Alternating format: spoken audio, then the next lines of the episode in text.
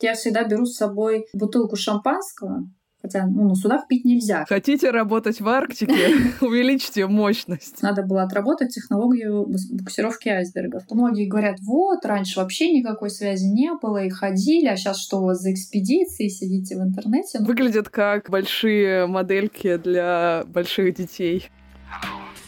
Hello. This is for you. Listen. Меня зовут Екатерина Марчук, и я приветствую вас во втором полярном сезоне моего подкаста «Ученые жены». Больше двух месяцев назад я вернулась из экспедиции в Антарктиду, переполненная впечатлениями и эмоциями. А еще в экспедиции я познакомилась с большим количеством удивительных и интересных людей. Я хочу поделиться с вами историями этих замечательных людей, которые изучают Арктику и Антарктику. В этом сезоне, как и в предыдущем, основной акцент будет сделан на женщинах-исследовательницах, но также будут выпуски с представителями мужского пола. Дало гендерные рамки. Я напоминаю вам, что у меня есть телеграм-канал «Не учи ученую» и канал на Дзене, где я подробно, с чувством, с толком, с расстановкой, с большим количеством фотографий рассказываю о моих антарктических путешествиях. Также у меня есть страничка на Boosty, там будут появляться дополнительные статьи про будущих героев и героинь подкаста и рубрика для Boosty. Обязательно присоединяйтесь, все ссылки будут в описании к эпизоду. Сегодня у меня в гостях Полина Пацева, младший научный сотрудник отдела ледовых качеств судов Арктического и Антарктического научного исследовательского института. Всем привет! Первый мой и традиционный вопрос — это расскажи, как ты стала тем, кем стала, в общем, как ты выбрала свою научную специальность. Вообще расскажи, где ты училась. Вообще я училась в морском техническом университете, в простонародье «Корабелка» называется у нас в Питере. А, и училась я на специальности вообще никак не связанной, то есть с тем, чем я сейчас занимаюсь. А специальность звучит как а, вычислительные комплексы, машины, системы и сети. То есть она связана с компьютерами, то есть даже не с программированием, а именно с таким более с железом, скажем так. А на работу я попала в АНИ. Это моя первая была работа. Э, как только я закончила, получается, в одиннадцатом году университет, я сразу пошла на работу, и так просто получилось, что а, мой отец а, работал а, с сыном одного из сотрудников, который когда-то работал в АНИ, в отделе ледовых качеств судов, и папа заинтересовался как-то и говорит, вот позвони, там, может, устроишься на работу. вот так вот это было. И я действительно позвонила, потому что были еще другие варианты, там, куда можно было пойти. Позвонила, пришла на собеседование, и, в общем-то, вот так вот и осталась. Хотя специальность у нас же, ну, отдел ледовых качеств судов, то есть то, что связано ну, с судами тоже в первую очередь. А у меня, несмотря на то, что я училась в кораблестроительном университете, не было вообще ни одного предмета, связанного каким-то образом с судами. Как бы это было, не было странно. Поэтому, конечно, пришлось все вот изучать в процессе, скажем так. А почему такой выбор университета? Он же такой неочевидный, наверное, или может быть очевидный, но в моем сознании неочевидный. Вообще был выбор у меня, ну, то есть то, что мне было интересно на тот момент, когда я заканчивала школу, это была психология и компьютеры, вот как раз-таки. В компьютерах я начала разбираться, там, ковыряться еще как только они у нас появились. А, но психологом я понимала, что я не смогу работать, я так ну, не слишком, скажем так, общительный человек, и вот копаться там в других мне не очень хочется. Ну и вот выбрали такую специальность, поэтому. И еще был один плюс, что корабелка находилась недалеко от дома. Это тоже сыграло роль. Как вообще родители отнеслись к тому, что ты пошла в этот институт? Да, нормально. Вообще никак не возражали, только вы были за. Ты, получается, больше в программировании специализируешься учишься? Или вообще твоя специализация в чем? Это очень хороший вопрос, потому что мы когда учились, мы тоже не, так и не поняли, на кого мы учились, потому что программирование как такового у нас, ну, было, но оно было прям совсем чуть-чуть, всего по чуть-чуть, там 2 плюс 2 сложить условно. Такие задачи решались. Остальное, то есть понять, что, допустим, юрист там, ты юрист, там, программист, ты программист. А тут кто ты? Мы так и не понимали. И, и было очень смешно, когда нам кто-то нам сказал, преподаватель один, что э, если вы работаете в помещении, где есть хоть один компьютер, вы работаете по специальности. вот так он нам сказал. Поэтому каких-то, ну, то есть узконаправленных знаний мы там пока учились, не получили. И плюс к тому же в это время происходило вот это разделение, то есть на бакалавров решили поделить и магистров, а мы учились, как бы поступали, чтобы быть специалистами. Но в итоге нас все таки выпустили как специалистов, но сократили программу обучения на полгода. При этом почему-то убрали какие-то профильные предметы, больше сделали экономики какой-то, ну, то есть предметы, которые, в общем-то, такие общеобразовательные, не то, что это нам было нужно. Поэтому сказать, что я прям чему-то научилась в университете, я такого прям не могу сказать. То есть ты уже всему училась, когда пошла в АИ работать? Ну да, там, ну, потому что там совсем все другое и не, не то, чему меня учили в университете, в общем-то. Но ты понимала, что это будет какая-то научная деятельность? Ну да. И расскажи теперь нам, в чем состоит твоя работа. Сложно сказать, в чем она состоит. То есть у нас отдел ледовых качеств судов.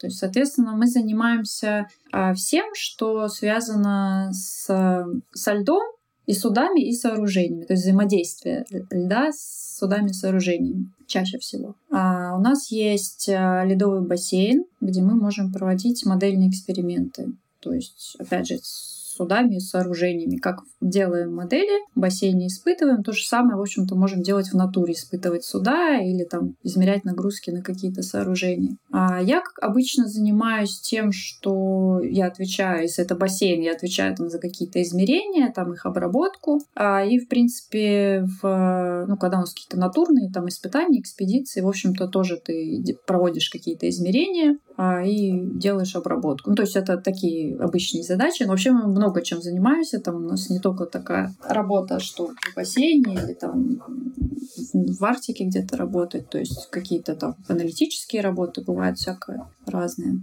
Вот. Прям как-то однозначно ответить, чем я занимаюсь, я вот так не могу. Ну, одно из направлений таких последних, э, в котором я принимаю большое участие, это вот а, система мониторинга ледовых нагрузок, которые устанавливаются, ну, в основном на судах, на сооружениях тоже бывает, но чаще на судах сейчас. Ну, давай тогда расскажи вот про эту систему, что она из себя представляет, какие она параметры измеряет, зачем она нужна, потому что это не, не всем понятно. Ну, да, согласна.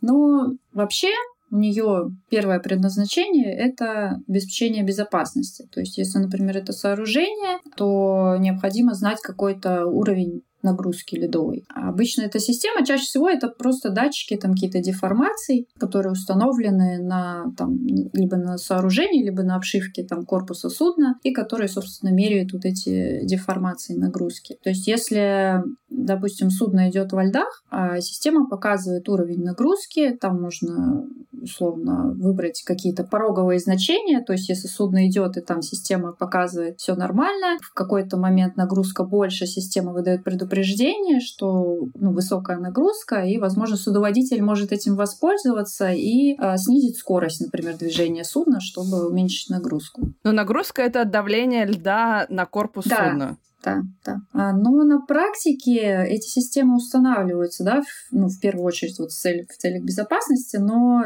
они не являются какими-то обязательными системами. То есть их ставят, ну, там, условно, тот, кто судовладелец там, или кто хочет, он устанавливает это. Но на практике судоводители не пользуются этими системами, они не понимают, как они работают. Они там на одном судне, вот мы были, я спросила, у вас есть система мониторинга льдовых нагрузок? Они говорят, да, есть, но она там чего-то пищала, э, в общем, нам, нас раздражала, мы ее выключили.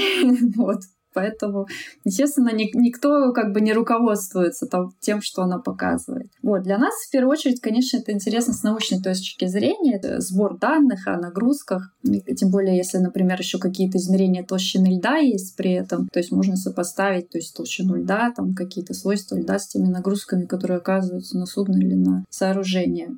То есть мы как бы больше с научной точки зрения проектируем эти системы, как вот, например, на сейчас у нас э, платформа Северный полюс, которая дрейфует на данный момент. Там тоже у нас стоит система мониторинга ледовых нагрузок. Она сделана так, что в первую очередь она нацелена на то, чтобы измерять ледовое сжатие. То есть когда судно находится во льдах, может быть такая ситуация, когда его сжимают льдами, и оно не может даже не сдвинуться, ничего, и ждет, пока изменится там ветер, ветер или благоприятные будут природные факторы, когда эти сжатия, то есть ветер падает в другую сторону, лед отжало, и оно спокойно дальше пошло. А, но это с точки зрения судна. Судно обычно старается вообще избежать, то есть зоны сжатий, и старается их обходить.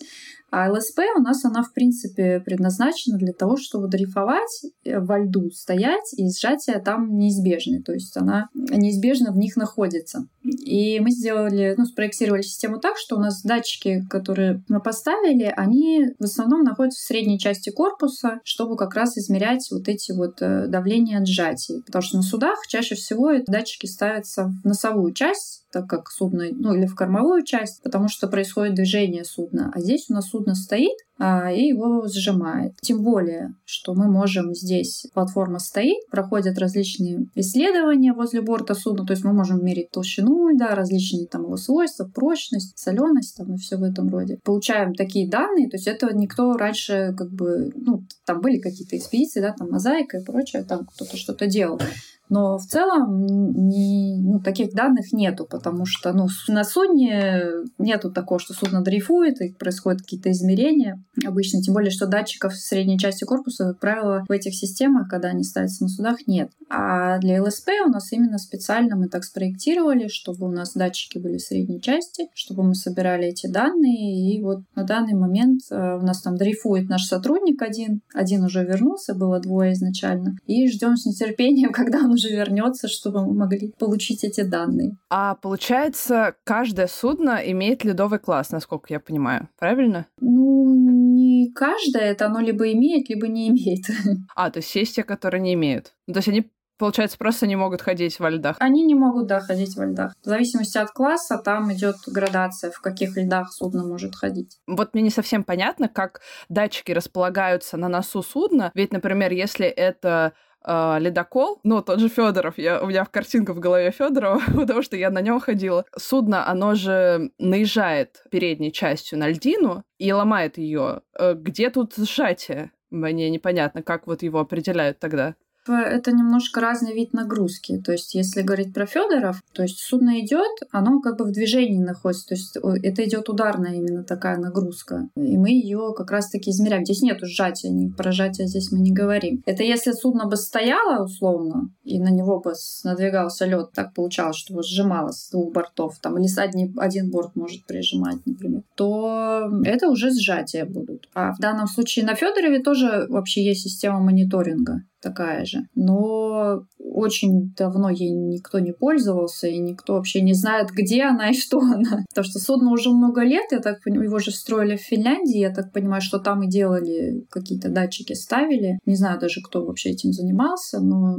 я знаю, что как там, там несколько рейсов первых или что-то такое, ей пользовались. Потом как-то благополучно забыли, там ни инструкций, по-моему, ничего нету, никто не знает. Я вот лично на Федорове не была, я была только на Трешникове. На Трешникове тоже стоит система мониторинга. Как раз вот, когда я пришла в АНИ работать, Трешников сдавался, и одно вот из первых, чем я занималась, это вот мы ходили как раз на Трешников, когда он еще строился, лазали там по всему корпусу и смотрели, где там у нас эти датчики установлены. Ну, принимали саму вот эту систему. А потом уже там ни, ни, ни в одном рейсе уже мы ей пользовались. Друзья, я нахожусь в активном поиске рекламодателей. Так что если у вас или у ваших друзей есть продукт, который можно прорекламировать, то смело пишите мне на почту, указанную в описании к эпизоду. Я буду рада рассмотреть все ваши предложения.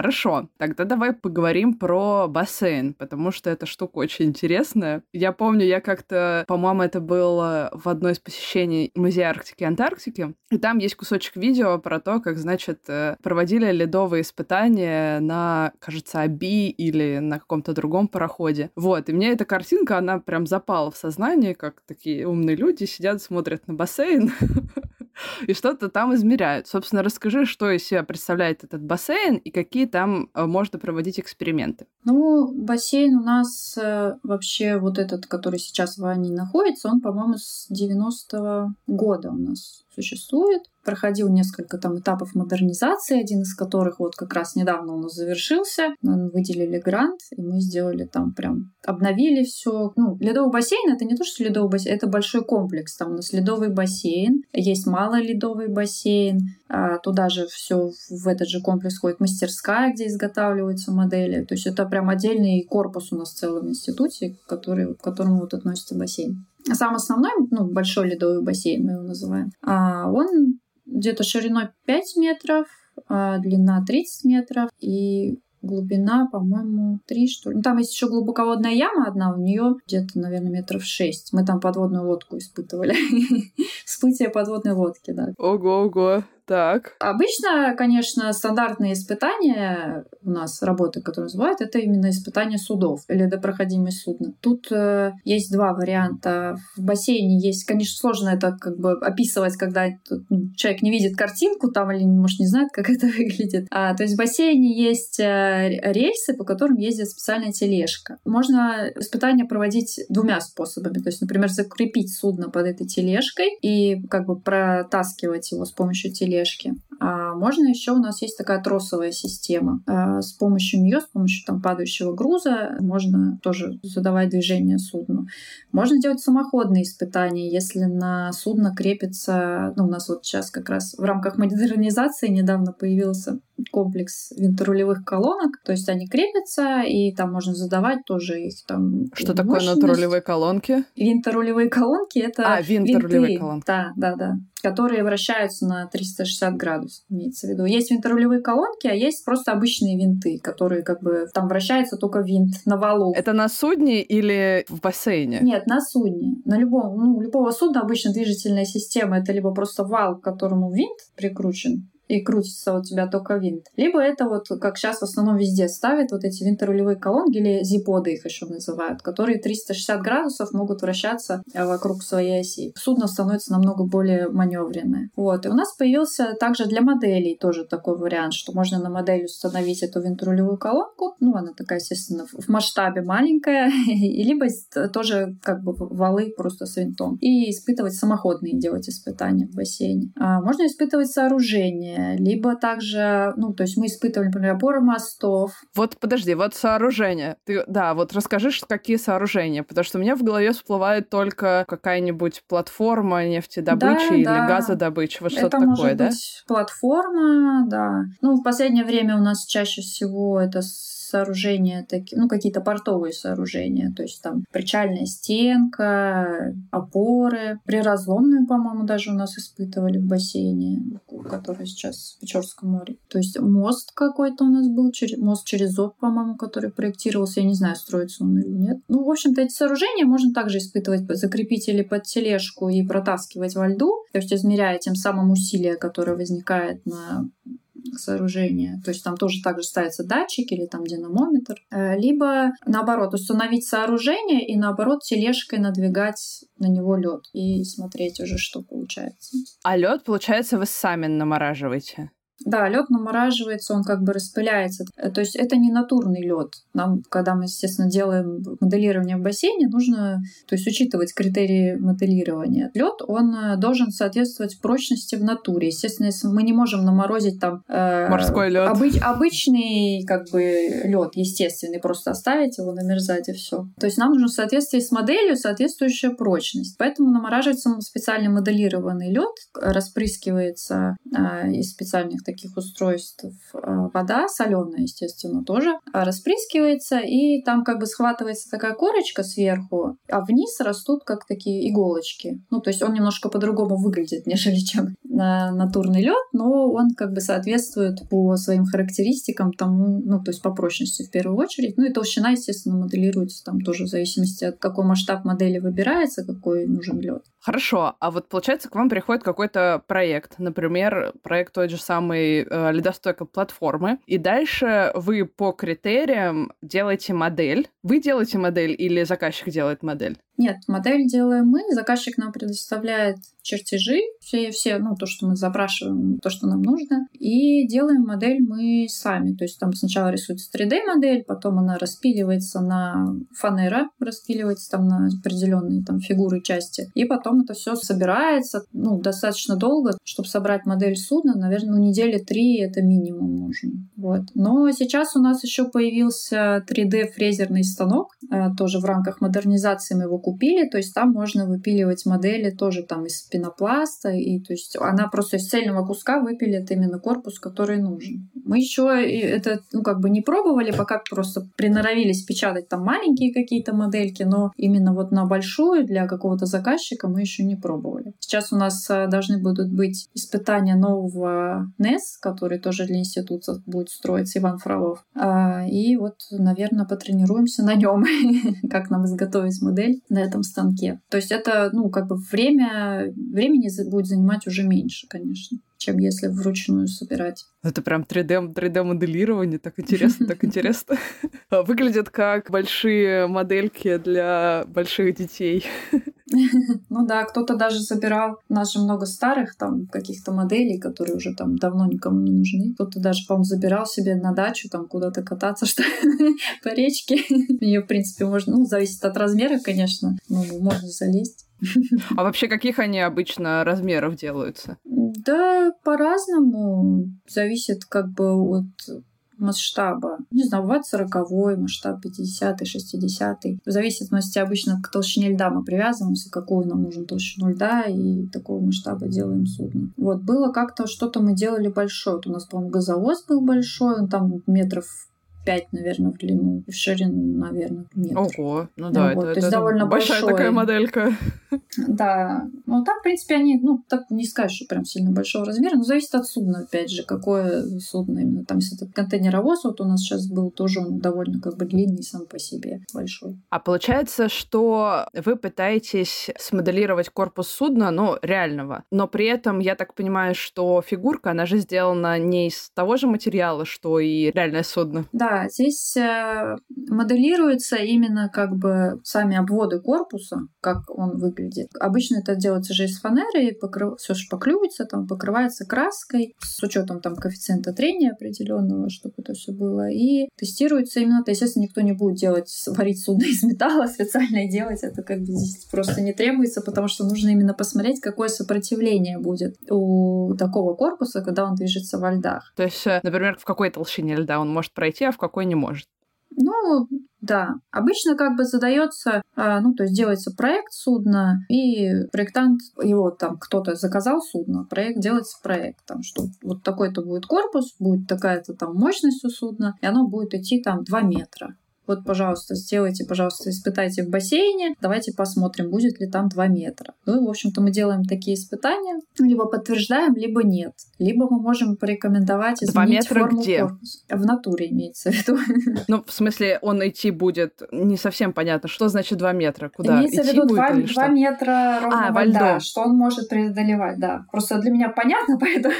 Да, да, я поэтому останавливаюсь на этом. Имеется в виду, что он будет ледопроходимость судна, да, у него 2 метра в ровном льду при скорости там 2 узла условно. Мы либо это подтверждаем в бассейне, либо нет. Можем рекомендовать там изменить форму корпуса, потому что, например, э, что-то у нас было с контейнеровозом, по-моему, вот он испытание, то есть носом вперед и кормой вперед. Носом вперед все хорошо, кормой вперед все плохо. Он там нагребает этот лед, вязнет в нем, застревает. То есть мы рекомендовали немножко изменить форму корпуса, чтобы избежать этого, чтобы он ледопроходимость свою подтверждал. А вы, получаете, даете какой-то сертификат? Или ничего не даете? Или просто рекомендации? А, нет, сертификат мы не даем. Мы делаем отчет естественно, работе, что где пишем, что да, при такой-то скорости вот получается такая-то ледопроходимость там условно у этого судна. Если оно не соответствует там заявленной, например, пишем, что ну скорее всего это потому, что вот у вас такая форма корпуса, может быть, вам вот это изменить. Или если просто, ну бывает, что ну не идет просто оно столько и все, ну и пишем, что значит надо мощность, может быть, увеличить там судно. При, то есть при такой мощности оно не может столько идти, нужно больше мощности. Хотите работать в Арктике?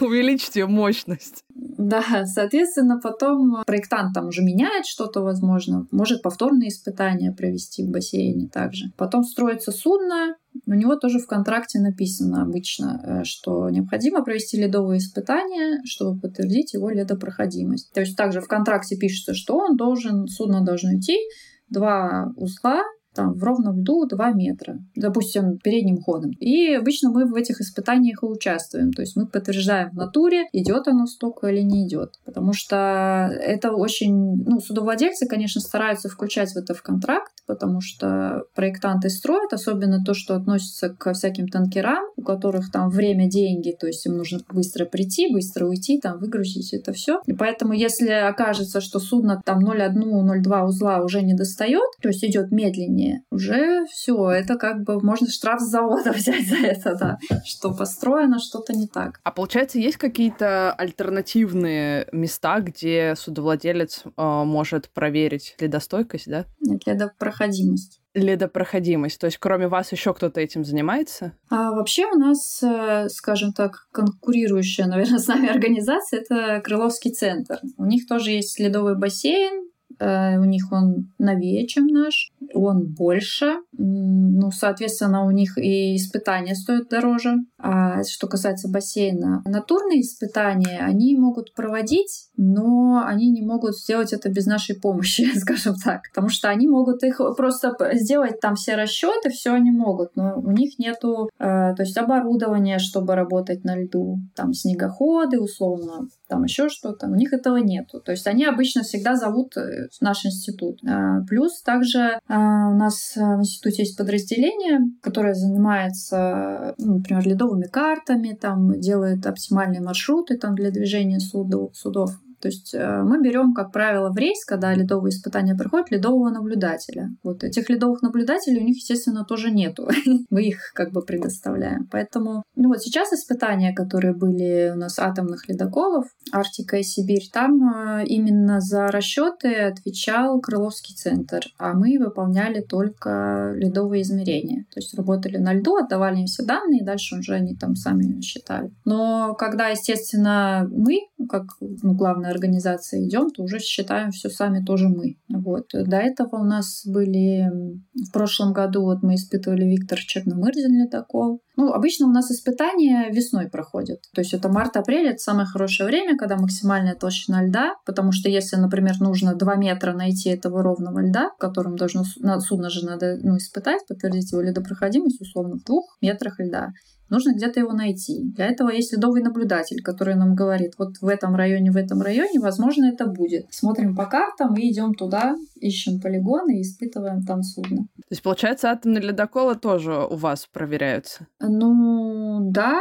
но ну, мы в бассейне их не испытывали. Их испытывал тоже, по-моему, Крыловский центр, поэтому они и испытания как бы взяли под себя. А, но измерения делали мы, а они как бы все пересчитывали. Но так у нас, э, в принципе, вот каждую весну испытания. Бывает такое, что может быть там три судна надо испытать, а у нас нету ну, то есть нам не разорваться. У нас э, людей не так много ну, в нашем отделе. То есть приходится постоянно просить там людей из других отделов с нами поехать, у кого есть опыт там бурить, пилить там условно лед. И бывает такое, что вот накладываются друг на друга, и тогда возникает проблема, как разделить людей, как разделить оборудование. Но такое не часто бывает. Обычно у нас как-то все все-таки там одни испытания могут быть. Вот в этом году были только атомные ледоколы. Прошлом году был вот э, Виктор Черномырдин. Должны были быть... А, по-моему, и газовозы тогда у нас тоже были испытания. И в этом году еще также должны были быть испытания военного судна Евпатий Калаврат, которое называется. Но, к сожалению, оно не успела дойти. Ему надо было перейти на Камчатку, туда, на Дальний Восток. И переход у них ну, не через Севморпуть был, как бы, а через юг. И, к сожалению, это было очень долго. И вот они пришли, а уже испытывать-то негде, льда-то уже нету. Поэтому перенесли на осень, получается так. Не знаю, где там будем искать лед, но где-то будем искать. Потому что даже вот сейчас э, атомные ледоколы испытывали тоже поздно. Это был июнь месяц. Это для испытаний это очень поздно, потому что лед уже тает. Э, люди работали вообще в воде, стояли там в резиновых сапогах. То есть измерения нормальные не сделать, ничего не сделать. Но, к сожалению, это ну, заказчик так решил, потому что атомные ледоколы, они работают, они не могут отвлечься от своей работы. Им нужно проводить суда, и поэтому все очень в ограниченном ограниченном времени, и только вот уже в такое время, когда лед уже разрушается, и их работа не так сильно требуется. Вообще это неправильно. То есть, получается, они должны один раз после спуска на воду подтвердить свою все ваши испытания, и все, как бы больше они да, не да. должны. То есть это как бы обычно заключительная часть контракта. Вот есть там ходовые испытания, которые проходят, когда уже судно на воду спустили, все построили. И вот ледовые обычно они заключительные. Получается, что мы, да, подтверждаем, ну, выдаем отчет, и все, и получается, что завод как бы свой контракт закрывает с э, судовладельцем, и судно полностью уже в его распоряжении. Готово к работе. Тогда скажи, какие нормы для ледокола? То есть, если для обычного судна, я так понимаю, что вот 2 метра льда и два узла, должны проходить. А для ледокола? Да нет, это на самом деле не то, что 2 метра, 2, это я просто так говорю для примера. Абсолютно разные. Ну, того, того же Федорова, у него, по-моему, ледопроходимость метр. То есть ледопроходимость — это максимальная толщина льда, которой судно может идти непрерывным ходом на полной мощности. То есть Федоров там при полной мощности, там где-то, ну, может быть, у него там 1.1, 1.2, я точно не, не помню, так же, как и у Трешникова, по-моему. Он вот будет там, условно, два узла идти непрерывным ходом вот в метре льда, ровного именно имеется в виду, не торосов. Там понятно, что торосы набегами ты можешь там и 2 метра, и 3 метра ломать, а вот именно непрерывным ходом в ровном льду. Ну, для атомных ледоколов у них там вообще под 3 метра, по-моему, должна быть ледопроходимость есть там 2,8. То есть непрерывным ходом. Да, да. Ну, они достаточно мощные, поэтому, конечно, у них это все проще, чем у даже других ледоколов. Ну да, да, поэтому было очень интересно узнать, сколько они могут идти и ломать лед. Ну это вообще, да. Вот. Я как бы не знаю, подтвердили ли они свою ледопроходимость. Ну, как бы, может быть, я и знаю, но я не могу просто говорить, потому что это ну, конфиденциальная просто информация, поэтому не всегда можно об этом говорить. Тогда давай поговорим про твои командировки. Так сказать, про приятную часть работы. По мне, как приятная, не знаю, как для тебя. Ну, любишь ты свои командировки или нет? Расскажи нам. Я люблю командировки свои за то, что они у нас недолгие. То есть наш отдел, у каждого отдела там бывают свои какие-то экспедиции в рамках там договоров, которые заключаются с отделом. То есть у нас чаще всего это ледовые испытания. Ледовые испытания длятся, ну, три недели. Ну, бывает всякое, там, может быть, месяц, чуть больше. Ну, обычно это три недели стандарт. То есть есть институтские экспедиции, да, например, в Антарктиду, ну, тоже экспедиция. Там ты идешь как бы надолго.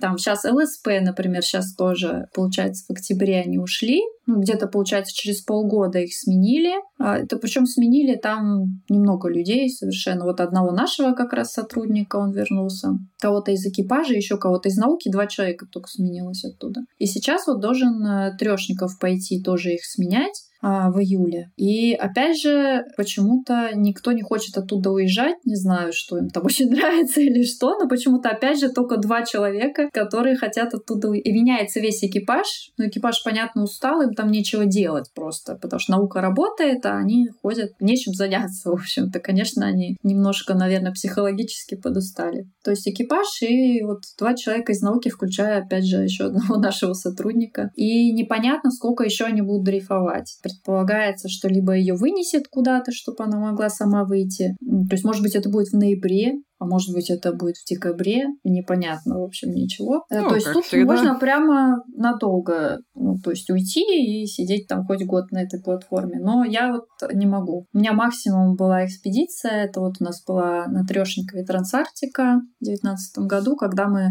пытались э, имитировать дрейфующую станцию тоже, э, посмотреть, как это будет все работать, когда у нас будет ЛСП. Э, ну вот два месяца мы дрейфовали, и ну я устала, честно говоря, когда ты выходишь. Когда судно идет, это как бы немножко другое. Когда ты просто стоишь в одном месте, у тебя каждый день один и тот же пейзаж, морально такое себе. Ладно, когда ты на станции находишься, э, там на земле где-то, ты хотя бы на земле ты это ощущаешь. Тут ты в железе в этом находишься постоянно, и вот можешь выйти на палубу или на лед, посмотреть вокруг, а там все все время одно и то же. Ну, это тяжеловато. У меня на здоровье быстро это начинает сказываться, вылезают какие-то волосы, начинают выпадать там от этой, видимо, воды судовой или что-то, или там что-нибудь еще вылезать, поэтому я э, люблю ездить, конечно, да, мне нравится, но уже нет такого, что прям как там первые разы, да, там прям классно, интересно, потом уже так воспринимаешь, как, ну, ладно. Как работу.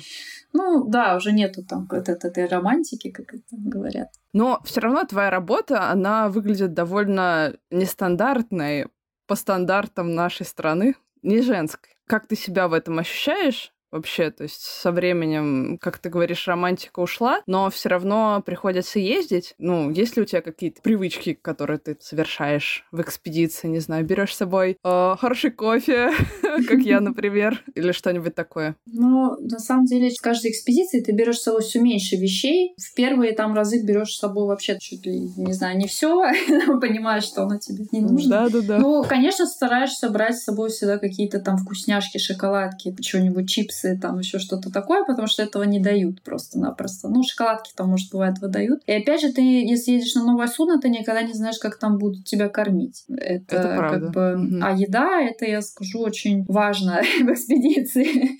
это прям, ну, для меня, по крайней мере, это прям такая... Не то, что единственная радость, но это прям так ты думаешь, вот обед сегодня, что сегодня на обед, а что там на чай дадут, а что еще там. И если это вкусно, то ты прям э, очень рад потом. А, например, на ЛСП очень вкусно кормили. Вот я на ЛСП была, я их провожала, скажем так, в рейс. Я с Питера вышла, дошла до Мурманска. В Мурманске все погрузились, и я им сказала пока-пока. Они пошли дрейфовать, и я поехала домой. И вот там очень вкусно готовили повара. Я прям вот не знаю, я была, наверное, на судах, ну, 12, наверное, разных там, примерно так и не скажу. Но вот там кормили вкуснее всего, прям очень вкусно не знаю, как они это делали, но прям каждый раз идешь как на праздник какой-то. Хорошие повара, что? Да. А бывает, что вот, ну ладно, скажу, в принципе, ничего такого, наверное, нет в этом. Была у нас работа интересная с Роснефтью по буксировке айсбергов. То есть надо было отработать технологию буксировки айсбергов. А, и происходило это на ледоколе Новороссийск. Ну, в смысле, к берегу или вообще просто в открытом море? Нет, просто в открытом море пытаться, это просто сделано с точки зрения ну, безопасности. То есть, если поставить где-то бурить там вышку какую-то или нефтедобывающую, а вокруг нее айсберги, то есть сейчас такого нету, что где, то есть приразломная та же стоит, там нету айсбергов вокруг нее. Но и там же вообще в Арктике нет таких крупных айсбергов, как в Антарктиде, я так понимаю. Не, в Антарктиде, конечно, больше, но тут даже самый маленький, тем не менее, представляет опасность. И вот отрабатывали эту технологию, что если там, ну, условно, Роснефть там где-то будет что-то бурить, и на них идет айсберг, чтобы этот айсберг можно было как, как в лосо его такое взять и отбуксировать, чтобы он поменял свою траекторию движения, чтобы он уже не двигался на платформу. И вот мы на... Ну, у нас два раза были такие экспедиции. Один раз на Капитане Драницыне, и вот второй раз на Новороссийске. И мы туда приехали, и нас там очень плохо кормили. Просто вот там похудели все. Даже я, несмотря на то, что я вообще боялась, что я исчезну. Я и так худая достаточно. Тут прям... И мы... У меня были шоколадки, и я, значит, посчитала, когда я поняла, что все тут настолько плохо, посчитала, сколько у меня этих шоколадок. А одни у нас там строго было ограничено время, то есть мы знали, сколько мы дней будем там находиться, там, по полтора месяца у нас было. Я все эти шоколадки посчитала, разделила себя на каждый день, сколько я могу себе позволить съесть этих шоколадок, чтобы у меня еще осталось. В общем, это было ну, ужасно, честно говоря. А бывает такое, что ты приезжаешь, тебя там кормят так, что ты вообще эти, эти шоколадки обратно домой везешь, потому что ты просто не можешь столько кушать. Да, бывает... да по-разному. У меня перед э, экспедицией в Антарктиду вообще паника случилась. Нам сказали, что, по-моему, ну кто-то мне сказал, что на Федорове не очень хорошо кормят, а ты понимаешь, 4 месяца ты на Федорове, ну то есть ты никуда не уйдешь, э, ничего себе дополнительно не купишь. Вот, у меня случилась паника, и я закупилась, конечно же, едой. Но благо нас кормили очень хорошо. Был шеф-повар с Трешникова, кстати говоря. Очень классно нас кормили, но при этом как бы все равно лучше перебдеть, чем недобдеть в этой ситуации, я так считаю. Но, с другой стороны, мне повезло, я разделила, ну, получается, у меня до последнего оставалась даже какая-то еда, что что-то там, шоколадки, печеньки какие-то, потому что слава гидротрюму, когда ты уносишь туда свои заргисы, ну, свои ящики полевые, впервые, и тебе, ну, нужно совершить какое-то действие, типа там пойти за ключом, спуститься туда, то есть э, какую-то работу, чтобы сходить за едой. И как бы это иногда работает на то, что тебе лень идти за ней, и она остается надолго. Да, я помню, я даже купила сливки для кофе, хотя нам выдавали молоко. Ну, как бы никто не говорил, что нам будут выдавать молоко. Это было не очевидно, поэтому я считаю, что все, что я купила, я купила не зря. Даже если оно приехало обратно. Ну, вообще-то, ну так вот, что прям с каких-то там традиций, что я там что-то беру, это, наверное, нет такого. Единственное, вот я всегда беру с собой бутылку шампанского, Хотя, ну, на судах пить нельзя, как бы. Чтобы, Но... чтобы разбить борт судна? Нет, что когда заканчивается, то есть рейс, то есть все, мы там условно уже идем домой, все хорошо, все работу выполнили, что обязательно выпиваем вот эту бутылку шампанского. Потому что даже обычно, если ты берешь с собой что-то, условно, вино там какое-то, что-то, это все быстро выпивается. То есть уже не остается никаких благородных напитков, скажем так. Это да, это проблема. И когда ты в конце достаешь вот эту бутылочку шампанского, это прям это очень припасенно. Приятно, да. Тем более, что обычно почему-то действительно вот у меня есть такое, что э, когда ты в экспедиции, тебе хочется первое, что это вредной еды какой-то, типа там бургера, чего-нибудь такое. И вот почему-то шампанского мне все время хочется, поэтому я взяла в первых экспедициях такого не было, а потом я уже поняла, что надо с собой брать просто про запас такую бутылочку и ее открывать в самом конце наслаждаться. Ну, за хорошо проделанную работу, однако. Почему бы да. не выпить? Ну, конечно, да, на судах пить э, нельзя. Ну, на некоторых можно. на некоторых категорически нельзя. Поэтому тут когда как, зависит от судна. Ну, например, если ты летишь через Сабету, как вот у нас сейчас э, было, были испытания, когда там на ледоколов, все летели через Сабету, там алкоголь вообще запрещен, там огромные штрафы за это, и ты не можешь ничего провести с собой, потому что если ты провезешь, тебя оштрафуют, твою компанию оштрафуют, там все очень с этим строго. И суда, Ого. которые заходят э, тоже в порт Сабета, у них как бы там не должно быть ни алкоголя, ничего. Ну, может а почему им, именно быть. в Сабете такой ну, закон? в Сабете, да, но это вахтовый поселок, в принципе, во всех, наверное, вахтовых поселках как бы строго с алкоголем алкоголем. Но там прям очень строго, да, там охранники ходят. Еще вот когда первый раз даже мы ездили в тринадцатом году, тоже охранники все ходили, там проверяли, поэтому там все да, строго. Ну, на некоторых судах тоже как бы именно не, независимо от Совета тоже может быть такое, что ну, строго как бы запрещено, нет, нельзя. Что самое сложное для тебя в экспедиции? Самое сложное, не знаю, мне почему-то бывает сложно возвращаться домой.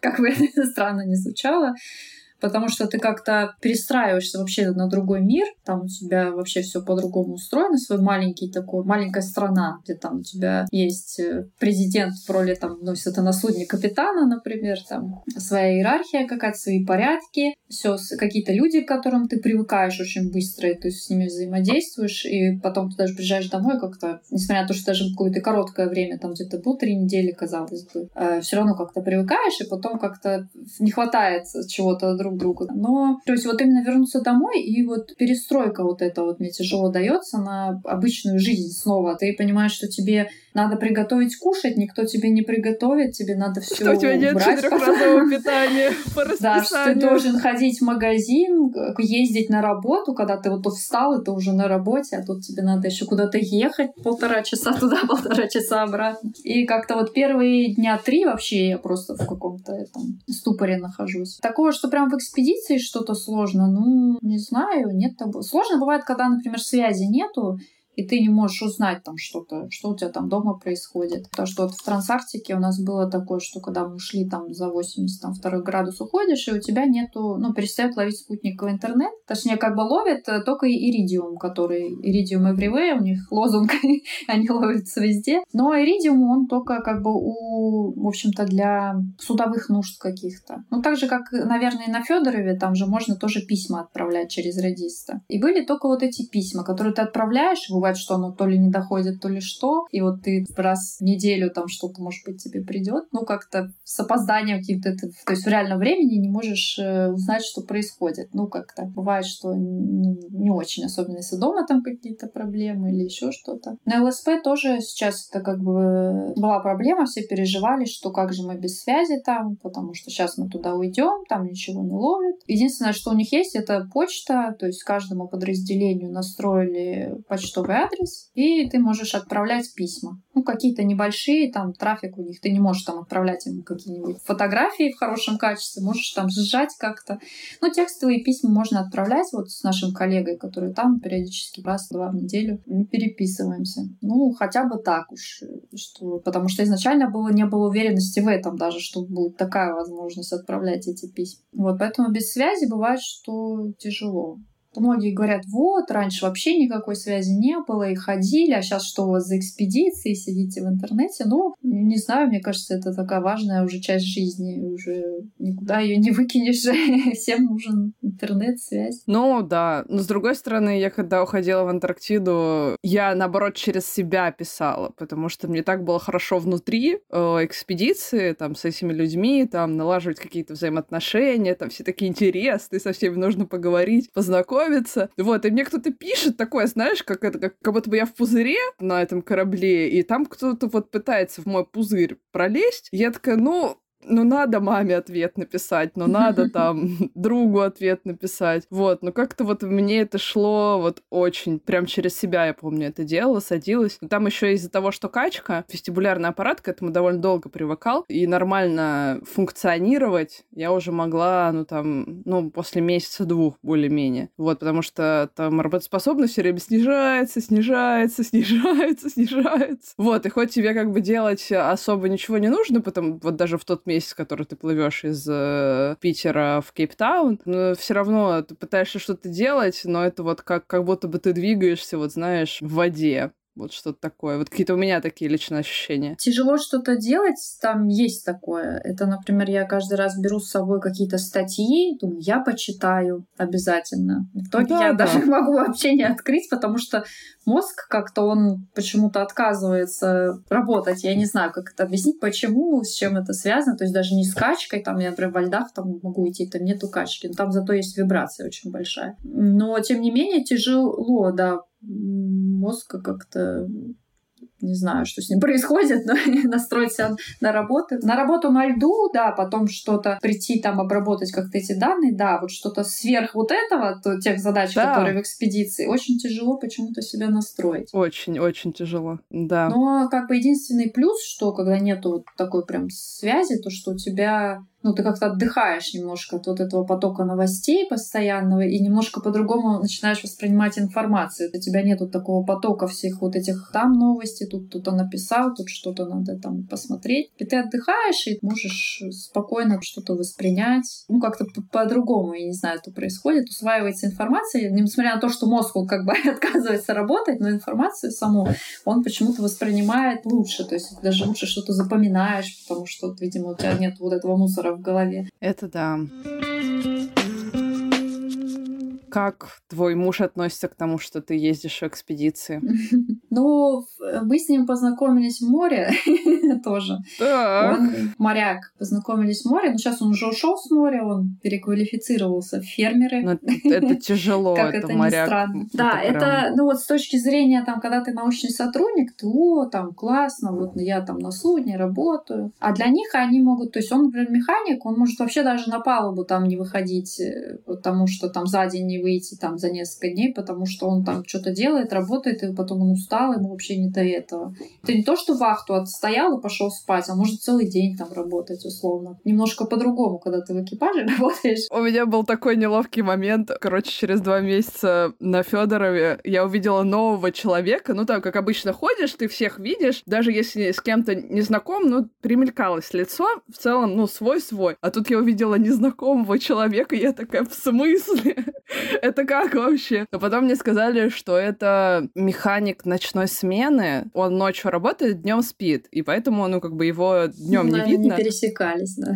Вот. Но это было прям такое удивление для меня. Я думаю, боже мой, я еще кого-то тут, не знаю, два месяца прошло. Так, ну и продолжай. А, ушел. Ну, в общем, он ушел с моря, потому что, во-первых, стало тяжело работать, даже в плане того, что надо заполнять очень много бумажек, чтобы что-то тебе пойти сделать. Тебе надо сначала заполнить три бумажки, а потом только идти это делать, и потом еще три бумажки заполнить, как ты это сделал. Ну, то есть это очень вымораживает. Очень большая ответственность за все. Он работал в Совкомфлот компании. За всю ответственность, за все чуть что там тебя могут какого-то бонуса лишить, там, если ты там в чем-то провинился, еще что-то. Тяжело. Но несмотря на то, что он работал, у него контракты были там два с половиной через два с половиной, то есть это нормально. Это там не 8 месяцев ты отработал, потом 4 дома, еще 8 месяцев отработал. Ну да, как бы звучит так это, себе. Да, как у, ну так, в общем-то, часто и бывает. Было нормально, ну то есть не было такого, что там, ой, ты в море, я тут не могу. Ой, да, еще что-то. ты тоже в море.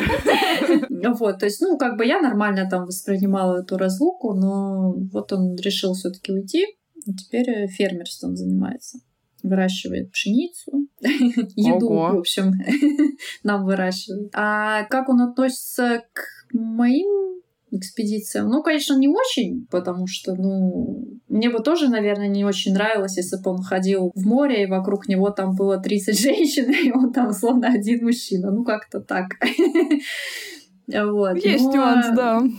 В целом, ну, как бы понимаешь, что это работа, но если надо, иди, конечно. Но если можно, то лучше не ходи вот так вот. Но в целом нормально. Скандалов нету по этому поводу в нашей семье. И это прекрасно. Скажи, вот так подытожив немножко наш весь диалог, собственно, что тебе больше всего нравится в твоей профессии и что тебе больше всего не нравится? А, мне очень нравится то, что у нас э, такая разнообразная работа, то есть это не что-то, что ты одно и то же все время постоянно делаешь. Все очень всегда по-разному, разные задачи ставятся, которые тебе там приходится решать, как там из них выкручиваться. То, что у нас есть, да, действительно вот такие возможности скажем так, путешествия такого. Ну, даже вот, э, например, сейчас, если у нас будут испытания вот этого военного ледокола, придется лететь на Камчатку. Ну, то есть, ну, не то, что придется, ну, как бы слетаем на Камчатку.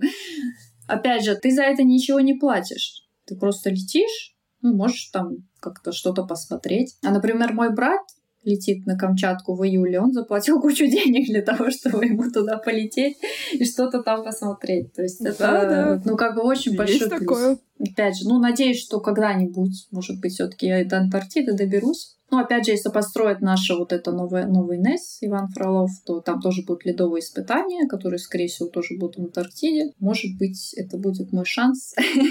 Но не знаю пока. Еще надо сначала, чтобы его построили.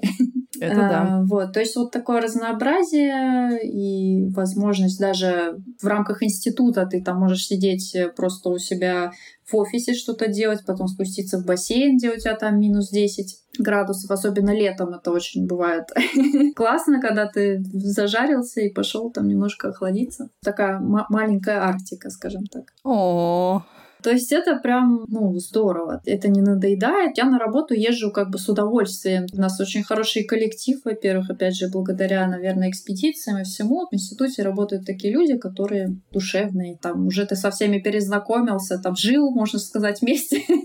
Поэтому уже всех очень такой дружелюбный настрой. И очень часто бывает, что ну, человек приходит на работу, вот он съедет в экспедицию, и после этого он понимает, либо он остается здесь работать, либо ему не нравится, и он уходит. Бывает это такое, что люди уходят после этого, потому что ну, ты не, не зашло, скажем так. Ну, не для всех, да. Да, бывает, кто-то уходит и потом возвращается снова в институт, потому что не может уже без этого. А то, что не нравится, мне не нравится, что мне долго добираться до работы. Это мне не нравится. Ну и не нравится то, что очень много приходится заниматься вот всякими бумажками. Это я не люблю. К сожалению, от этого уже никуда не деться. Но времени это занимает очень много. Ты мог бы чем-то более полезным заняться. Занимаешься бумажками, вот этими всякими закупками, госзакупками. Что-то надо купить это тоже почему-то должен делать научный сотрудник. Поэтому ты должен быть и юристом, и экономистом, всем сразу. И семь пядей во лбу, да, за свою скромную зарплату. А, да, поэтому вот это, наверное, такой единственный минус, прям чего-то еще такого не могу назвать. Ну, естественно, если это какие-то долгие экспедиции, то это минус, это, конечно, разлука с домом. Тут уже, я думаю, что для тех, кто ходит как раз в какие-то долгие рейсы, там, зимует и прочее, для них это ну, основной негативный момент, то, что приходится разлучаться. Но есть такие, которые, наоборот, кайфуют, что они там уехали куда-то, там жена осталась, и ладно, а я тут буду отдыхать. Всякое бывает. Ты бы посоветовала бы своему ребенку пойти в ну, вот ту сферу, чем ты занимаешься, профессиональную? Ну, не то чтобы в свою сферу, наверное, я бы ему посоветовала, но вообще что-то связанное, наверное, с такими вот, э, где возможны какие-то экспедиции или что-то вот, э, какие-то командировки там даже по городам и прочее, я бы посоветовала. Нет, конечно, я посоветовала бы пойти в наш институт, я его очень люблю, и не собираюсь никуда уходить. Ну, мама ученый, папа моряк, тут как бы без вариантов. Поэтому, ну, посоветовала бы. Ну, просто, например, у нас очень такая узкая направленная, скажем так, то, что связано с судами, там, если ребенку это там может не нравится, ну, как бы не, не всем это нравится. Такой, у нас тут очень много лабораторий, отделов, можешь посмотреть по всем, пожалуйста. Да, потому что у нас, э, у нас вот наш отдел, он единственный такой технический, скажем так, что-то связанное с такими вещами. Остальное это все такое там океанологи, гидрологи, метеорологи, там, метеорологи, да, вот такое. При, природное такое, скажем. А у нас прям вот складная наука.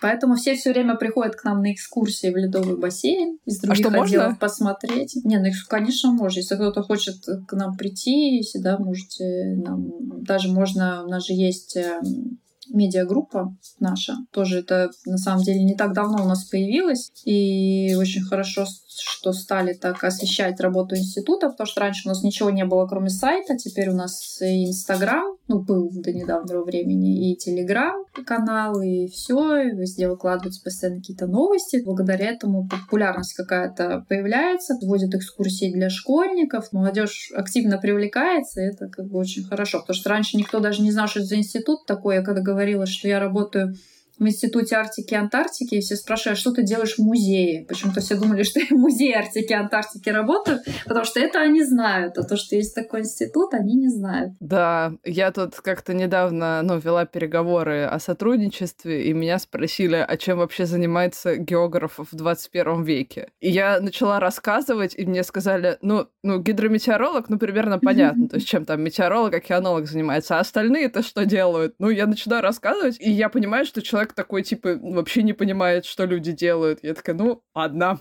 хорошо. Ну, да, у нас есть вот медиагруппа, там на сайте даже можно к ним, например, даже обратиться, там, с просьбой, ну, если это, например, какая-то группа, или там кто-то со школы хочет, или с университета посетить в составе группы, например, какой-то. Можно сделать такой запрос, и мы проведем, конечно, экскурсию по бассейну, там, и по институту. Э, либо можно все равно, если кто-то хочет прийти посмотреть, можно всегда мне написать, сказать кому-то. Там, ну, в смысле, что я... бассейн не является какой-то закрытой... Нет, нет, нет.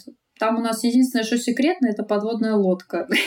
Она стоит накрытая тряпочкой, поэтому ее никто не видит. Так, конечно, можно посетить без проблем. Конечно, интереснее, когда какие-то испытания проходят, но и так тоже можно, конечно, посмотреть. Очень э, стало сейчас популярным, и к нам постоянно приходит телевидение снимать, прям очень часто. Особенно вот когда ЛСП было, когда мы делали ледовые испытания, там все приходили, постоянно снимали, снимали, снимали. Поэтому, конечно, кто хочет в гости, пожалуйста, приходите. Кто хочет к нам на работу, тоже, пожалуйста, приходите устроиться.